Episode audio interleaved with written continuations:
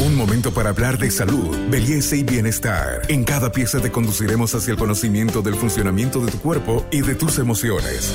Para avanzar hacia una mejor versión de ti mismo, esta es una sana idea de Pharmacorp para que te mejores. Hola, soy Sandra Bernal, médico familiar. Eh, hoy día vamos a tocar el amor y los sentimientos en el adulto mayor. Bienvenidos a un nuevo podcast, Buen Vivir. Estamos hablando hoy de la importancia de conocer la mente y los sentimientos de los adultos mayores. ¿Hay amor en la tercera edad? ¿Cómo se puede cultivar este sentimiento cuando además las personas adultos mayores ya no tienen mucha socialización? Vamos a hablar con la doctora Sandra Bernal sobre esto. Doctora, ¿el amor es posible en la tercera edad? ¿Se siente igual? ¿Se siente distinto? Por supuesto que el amor es posible, Carmen. El hecho de tener por encima de los 50, 60 años la edad que tú quieras, que se considera adulto mayor, no dejamos de ser mujeres, no dejamos de ser varones, por lo tanto no dejamos de sentir. Obviamente a, esas alturas el amor no va a ser, eh, vamos a hablar sexual explícitamente, pero el tener un compañero, el tener una compañera con quien hablar, con quien dormir, con quien abrazarse, con quien sentir esas sensaciones que nunca debiéramos dejar de sentir, por supuesto que es posible. Y pues yo recomiendo mucho a los hijos, recomiendo mucho a los nietos que cultiven esto en nuestros adultos, porque eso mejora su calidad de vida, porque es importante tener compañía. Eh, el ser humano... Eh, es social por excelencia. Si nosotros no tenemos un tiempo para nuestros adultos mayores, para nuestros abuelos, para nuestros papás, que ellos busquen la compañía con sus pares, con sus similares, si bien no van a llegar a una relación marital, eh, por lo menos a una relación de compañerismo, eh, de, sentirse eh, querido por alguien, de sentirse importante para alguien más que no sean los hijos y los nietos. Doctora, y siempre decimos a lo largo de la vida, ¿no? El amor no tiene edad, pero si podemos hablar de ese amor que no tiene edad, ¿Cómo se experimenta en el adulto mayor? ¿Le llena de ilusión, al igual que los jóvenes? ¿Le llena de, alegría la vida? ¿Le puede beneficiar en su salud? Por supuesto, por supuesto. Se ha visto eh, en estos adultos mayores que esas ganas de vivir, al sentir un poquitito de, amor, al sentir eh, el cariño por alguien más que sea del sexo opuesto, ha mejorado mucho las enfermedades propias de esta edad. Las cardiopatías, incluso el Alzheimer, ha mejorado con el estímulo de este sentimiento.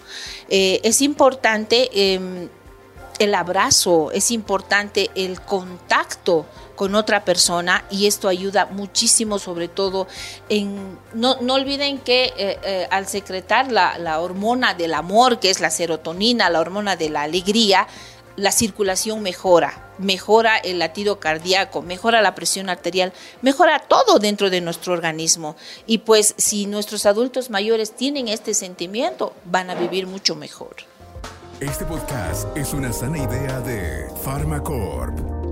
Doctora, usted ha tocado un punto importante, por ejemplo, eh, enfermedades degenerativas como el Alzheimer se controlan mejor o se retrasan la llegada. ¿Se puede pensar que el amor es una forma de mantener, por ejemplo, viva la memoria y eso hace que, obviamente el cerebro no envejezca, que siempre esté activo. Por supuesto, por supuesto. Te decía hace un momento que mejora la circulación, que mejora toda la actividad interna de nuestros órganos al sentirse querido, al tener esa sensación y al tener viva nuestra hormona del amor pues obviamente nuestro cerebro también va a funcionar mucho mejor si nosotros tenemos viva esta sensación, esta, este sentimiento tan agradable.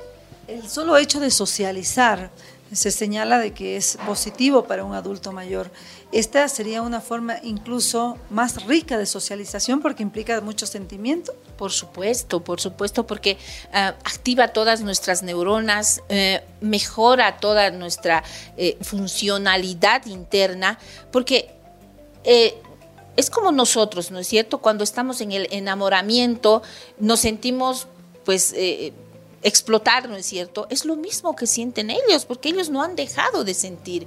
Entonces, si empiezan a socializar y ven a alguien del sexo opuesto que les interesa, esa, ese enamoramiento, em, esa sensación de atracción, pues seguro que va a mejorar todo, todo en lo que es la parte orgánica, funcional y hormonal de nuestros adultos mayores. Cuando se apagan los sentimientos, es decir, cuando ya no hay esta necesidad de compartir con alguien, en este caso pareja, porque por lo general es un grupo importante de la población que llega o viudo o llega divorciado a la tercera edad, cuando se apagan esos sentimientos, el, el ensimismarse, el aislarse, puede ser negativo. Por ello, por ello es que usted señala que el amor mantiene vivo el cuerpo del adulto mayor. Exacto, mantiene vivo eh, la parte mm, psicológica, la parte emocional y la parte física también.